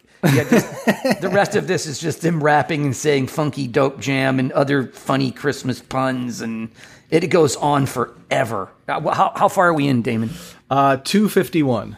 We're about half now. A little more than half, yeah. I'm going to let you, I'm gonna cut you loose now because you get the fucking point. It's just, this is brutal. It's so brutal. The remaining two minutes and ten seconds is just one chorus. And of course, I would say one thing else about it. Guess what they say at the end that everyone said at the end of records like this? Hmm. Let's see. You tell me. Peace. Oh. Peace. Everyone said peace, peace out, peace. That's the end of this. I'm yearning to hear this one's for the children. Exactly. I, I listened to it. I'm like, no, this isn't bad enough. What's the B-side? And I found this gem. Funky, funky Christmas. Let's see if there's any, you know, housefraus who were twelve when this came out. And, oh, in the comments? You yeah, mean? In the comments. Let me just see. It, the album went double platinum. There's that means at least two million people bought this record. Yeah, here's one now. I'm forty-six now in twenty twenty-three, and I know every word still. Ugh. You always need a hype Christmas song, and this is the best of the best. I know, funky and Christmas. God, how can they think this is funky? I mean, people, people, people have some have some awareness, some self awareness that you know you, you were allowed to like shitty music when you were a kid, and, and you're allowed to not like it anymore. You know? Yeah. Uh, all right. Well, I guess we have some voting to do here, and since yeah. Aaron started, we might as well start with him voting. And I guess the rule is you can't vote for your own. Right, I just have to pick one that I like uh, as the worst. That I, yeah, as the worst of New Kids on the Block and Linda Bennett. um, I think I hate Linda more, frankly, because at least N K O T B is trying to have a good time, and there's like a spirit of the season that's sort of sort of sensible. Like, yeah. let's have a party. It's seasons. It's all about fun. Christmas. They're bad at it, but they're trying. Yeah, there's a there's a focus that makes more sense than the bizarre insanity, Schadenfreude. It's macabre. It's macabre. Yeah, it's, just, yeah, it's macabre. Like, let's have most of the song. Ninety percent of the song's going to be dad's dead, and mom's drunk about it. But there in the end, he's fine. Merry Christmas. Merry Christmas, everybody. You'll die. I'm glad huh? you didn't die in a bus. Yeah. Too bad the other thirty lost souls have, have, have ceased to be. You know, I don't know. I just think that it's it's it's it's uh, in bad taste. And that guy hadn't learned his lesson with all this horrible fucking tragic shit. Chances are you won't survive one of his songs. Or at least for a, a while in the song, they'll think you're dead. Yeah, so that's my choice. That, that one's worse. So, uh, Damon, go. Yeah. Okay. On a different day this New Kids on the Block, because I hate these kids, even though I give kids a lot of credit. These five in particular are, are just fucking annoying. But they were doing what they do, you know? Right, yeah. right, right. And the Frobo song is just, it's just, it's just wild. Like, the guy can't get up the hill because the orphans are going to starve to death or something. I mean, the whole thing is just, it's just magnifique torture to me. You know, the guy's talking through the whole thing with a with a mall organ playing in the background. It's, and there's Red, who doesn't, who is responsible for it, and yes, doesn't have any of the details. Yeah, yeah, he's not really quite sure. He's got four intros going on, and still doesn't make any sense. Like, if you have to over-explain the joke, it's not a good joke, you know. So I'm going with uh, with Red Simpson and the old Christmas truck, and the old hobo, and the old, and the old Frobo. All right, All right, so Georgie. I'm out, and I have to make the decision now. Yeah. Oh, I guess so. Yeah. Um, both sto- it's stories for me, and they maybe I don't like story songs or poorly told story songs. Right. Both those stories piss me off so bad. I can't even get to the execution of how s- that part's bad with the organ and the other shit and that other fucking Linda song.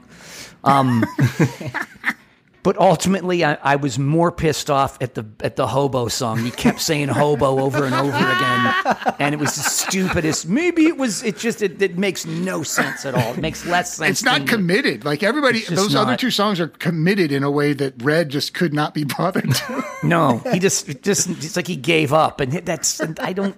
It's like a rough draft of a story. Yeah, he has no personality in his voice when he's telling the story. There's yeah. nothing whimsical or anything about it. I just. And all of his songs are about trucks, and somehow that's supposed to be about a truck, but it's not really about, the whole thing's not really about a truck. That's really right. superfluous in the story. It's more about the town's ambivalence. Yes. It just, it's the fucking hobo frozen Frobo. Yeah!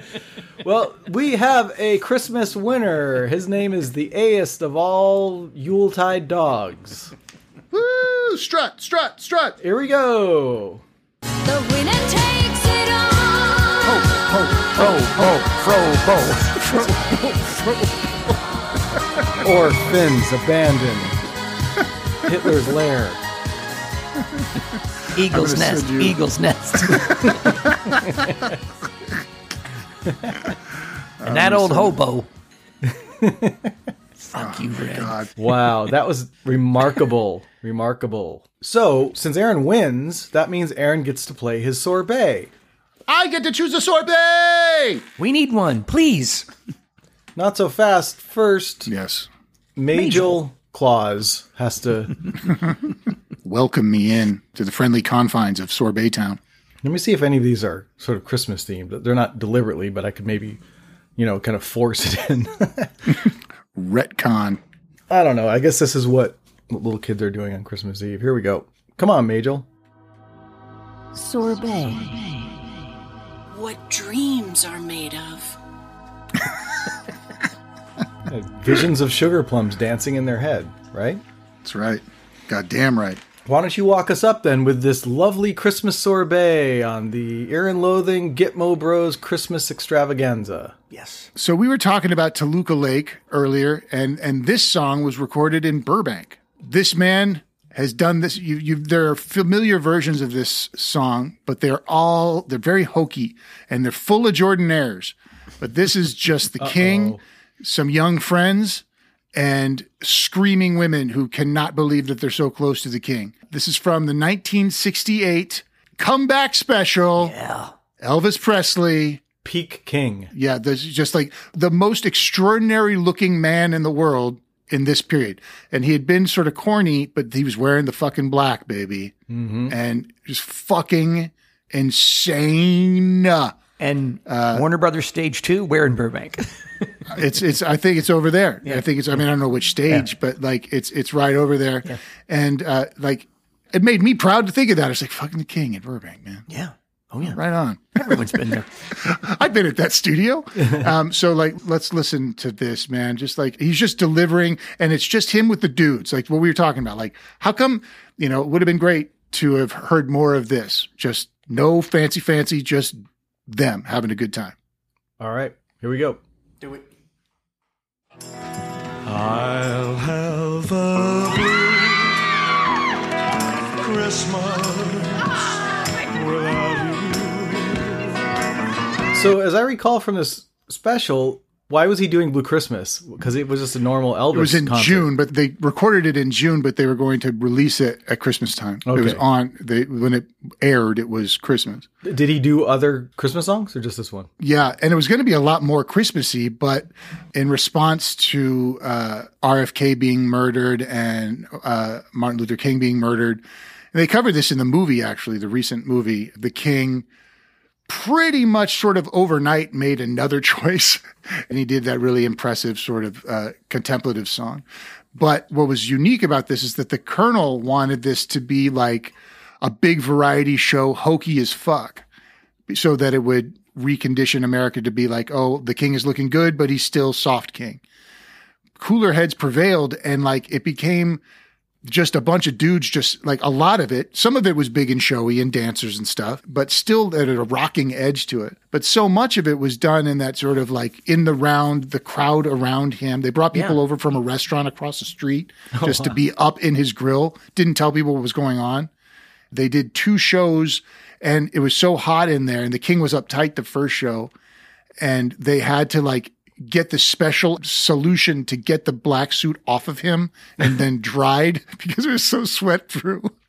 And then they got it back on. But he, and, and they were all uptight about, they thought that the, the thumping feet on the stage was too much. But like, I'm so psyched that they just fucking left it, you know, like yeah. it's ballsy of that time to like, let it be loose. And like, and the women can't control themselves. They're losing it. The king, and he's playing up to it. You could see in the video version of this, he, you know, he winks at them a little bit, but really he's just being the king. He's not, he's not mugging. He's in the song. He's in the moment. And I just found it so adorable. And the way that like, when the king is best, he's doing it like this. And like when he did the zenith of his life for me is a uh, Good Time Charlie. But this song really speaks to me, especially with sort of a quote unquote hokey song. When somebody wants to make fun of him, they'll do this, uh-huh, you know? Uh-huh, uh-huh. Yeah. yeah, but like it's not, this is not that version, you know? If you have never seen the Elvis comeback special, you may have heard of it or something. I mean, you got to check it out because it's so striking. He's he's just masterful. He looks yeah. fantastic. And this, don't forget, this is nineteen sixty-eight when, you know, th- there was no fixing the voice. There was no, and like you said, you know, they're stomping on the floor. It's like almost like a hootenanny. Like the guys, the, one guy's playing like a guitar case, right, as as percussion, yeah. mm-hmm. and they're all playing acoustic guitars. And almost felt like, as an afterthought, they go, "Hey, let's just get the guys with some guitars and sit on the stage and do a couple songs for the audience." Yeah, and it's the original guys. It's it's Scotty and D J, uh, but Bill Black was dead, and so there's another bass player. But like, the, it's like the original O G guys. So it's going back to the way that the king was. Yeah. Before the Colonel got him. And so it's it feels and sounds really down home, even if they planned the whole thing out. And it is, and it's live. It's fucking yeah, live. They just let it be. They let it be. Like it's, and you either have it or you fucking don't have it. It's like it's uh, when we listen to Three Dog Night do it in the studio too. Like there's no there's no colder, shittier place than a fucking soundstage. Yeah. Yeah. And and and when you can take all the production out of it, and it just is either in coming out of your face and your fingers, or it's not. There's nowhere to hide at all. And that's why he's the fucking king. Yep. And I get to benefit oh so much from the video as well. Yeah. Yeah. And here, people so. should be looking at this all the time. And yeah. like, w- just watch the whole special, by the way. Um, it, a lot of people like forget, like, why was the king so incredible? And there's a real good uh, indicator of it here. Mm-hmm.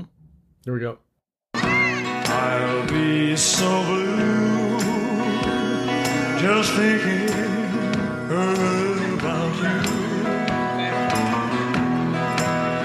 decorations of red on a green Christmas tree won't be the same if you're not here with them. Here's a question for you. It always confused me about the screaming girls at this show. It's weird that Elvis still had young fans, yeah, you know, because yeah. he's, what, thirty at this point? Yeah, you know, I mean, like he came up in the fifties and it's almost right. nineteen seventy. I'm almost yeah. on the planet now, and, yeah. and it's, it's fucking gnarly. So he's thirty, and they're young girls in this audience, girls who are in their teens. And I'm like, I don't know that Elvis just had fans that were that young still, because he had really kind of like tanked his own career with his well, stupid people movies. Love celebrity, and then and then and so there's that, and then suddenly you're confronted with the charisma that he had, like, because you'd already be sort of a flibberty gibbet as a young gal if you saw a newscaster. If right. you were a young girl, you'd be like, "Oh my God, it's the guy who does the weather. You know what? He's kind of cute." Yeah. And then, and then it's the fucking king. Forget it. Like, you could have an attitude about it too. Like, whatever, I'm not going to like him. And then you just lose it. Just ask Dan Hill's ex-girlfriend about the weathercaster. She'll tell you a thing or two. Yeah, these girls, like, they want to be too cool, but like, he operates just enough without egging it. Like, he'll be, he's looking at the guys and over to like to his right, and then he'll just give the slightest fucking look to the left, and all of a sudden, bah! It's just from looking, and they're sitting in a circle, so they they're staring at where his eyes go, you know, and that's what's delivering it. Yeah. And kind of a smile here, da da da da. Just a master at fucking work, doing his thing. Yep. And the windows,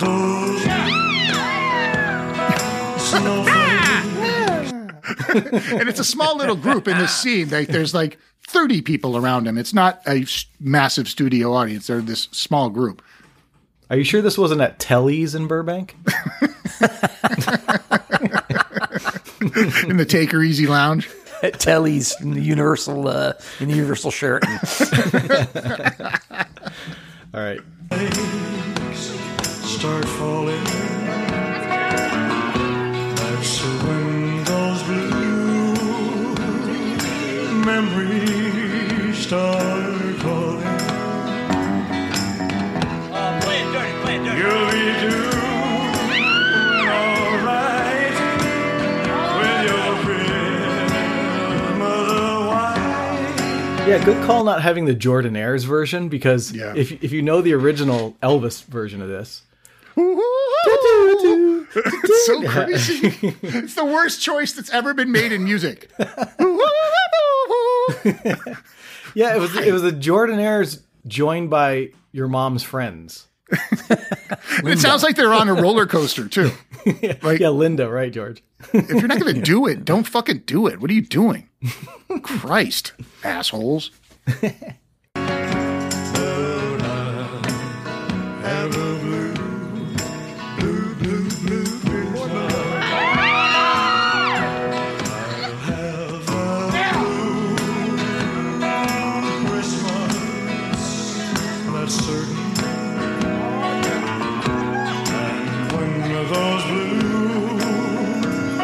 So they're panning around the uh, the band, and there's only f- five of them, it looks like.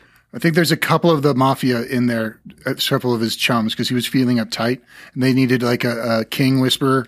So I think they put oh, him right. out there on in the room because he was really, really nervous. A yeah. lot of pressure. It looks like D J is playing. They're both playing guitar cases. There's a guy mm-hmm. sitting there just tapping a guitar case. D J's playing with sticks on a guitar case. And then Scotty's obviously got his guitar, but they're all acoustics, it looks like. Mm-hmm. But is there even a bass player? Uh, I don't know. I mean, like I said, Bill was gone, so I don't know. I couldn't remember now as I was talking about it if they had a replacement or if they just didn't. I mean, they don't really need to have one there. Right. I think it's pretty much three acoustic guitars, Elvis and the two guys. Right. And then uh, the other two guys are both hitting uh, guitar cases. And then I believe maybe D J's hitting a tambourine with his foot or something. Because you can hear the tambourine, but it's, you yeah. can't see it, and, and he's holding two sticks, so I could be wrong, but let me keep examining this. This is a Zapruder film. Your examination's over.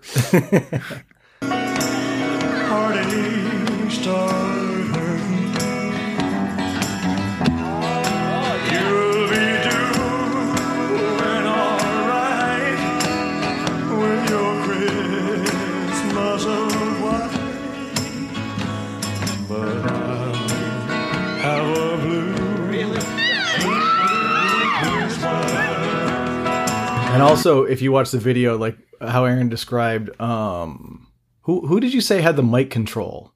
Oh, it was Nat King Cole. Uh, Nat King Cole. Spe- last speaking year. of Christmas, yeah, yeah. yeah. And he's just working the microphone exactly like when he goes down to the blue, blue, he gets close and then he comes back yeah. for the higher notes and stuff. He's Excellent. completely aware of everything he does, and like, and if you, it's more likely that Elvis was from space than than it is that he was from Tupelo. I think it's like, especially, especially in this outfit. Yeah, especially in this outfit, right? You know, like it looks like he's just like, all right, yeah, I totally buy it. I'd be surprised with excitement, but I would buy your facts if you said, yeah, it turns out he's from uh, Mars. Yeah. Only person ever. He's the only one that survived. Yeah, it's, it's, it must be the leather. They all look like him. But none are alive. It's just him. That's it.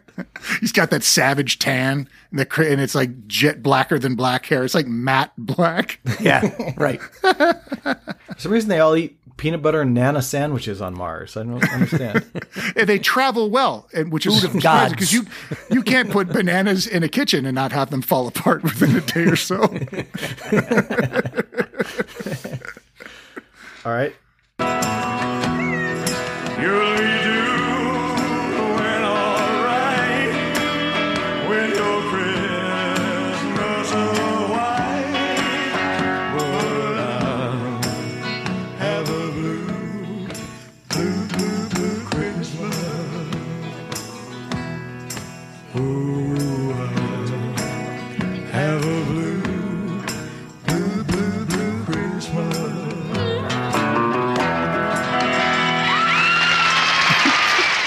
Those girls right. are barely keeping it together. In that oh, ending, man. Which they don't do in the original version. Ding, ding, ding, Christmas. Yeah. Yeah. Yeah. You could see that he would, if, if he was doing that at the Sands, he'd be doing like the, the big karate chop right. stuff. And maybe the pelvis thrust. Yeah. Yeah. But goddamn, like it's just, he's so great. And like for him to be incredible at this time too is, is really something. It's really sweet. And this is a couple years before, um, that Good Time Charlie footage that we heard before when he was getting ready to play, I think, the Sands. And, uh, man, God, it just makes me so happy to hear him. Like we were talking about the other day about, about the other episode about uh, Steven Tyler and how neat it is to hear somebody be fully realized in their thing, whatever it is that they do. Um, and when you can hear someone like Sting be that way right away and you go, well, he never got more than that. Like he just did this and he was amazing at it. And you can hear the King go in and out of it, but he was falling in and out of the juice. There was none, you know? And so for him to find it in the late sixties is remarkable. When, yeah, when there were so many other non-Elvis things going on, like Jimi Hendrix and Led Zeppelin. You right. know, it was such an anomaly for Elvis to show up in a leather suit. Yeah, like this guy was like the the, the fucking your daddy's act. Yeah, he if was you a were square. In the he was a square. Yeah. Yeah. And then for him to come out looking like that, and like that's what that to Damon's point earlier, that like some of these girls are young, and so they're like, whatever, I guess, I guess it's a it's a television taping. All right, fine. Like I'm going to give a shit. And they go, bah! Oh my God, it. Is that guy from Mars? Oh man, that's so great. I'm so happy to hear that. So uh, thanks, man. Oh yeah, thank you. I'm. Uh... The original is always on every Christmas mix I have. Yeah, you got you got to put it on. I've yeah. never heard this one, and I like it a hundred times better. Oh, wow. Yeah. Maybe sub it. Maybe sub it. Consider a sub. Well, I wonder if, if maybe Peter Jackson can can just take the girls out. I would really like to hear it just without the the yelling, just if you just hear the, the song, because it's so good. It's so much yeah. better than you guys are right. The yeah. ooh, that part is just... But I do love this song, so it's great, man. It's a it's yeah. a hook, but like, you know, it's, it's just so neat to hear him. It's so touching to me. Like I get real emotional when I hear the King be great. You yeah. know, it really affects me, and I and I just love it so much.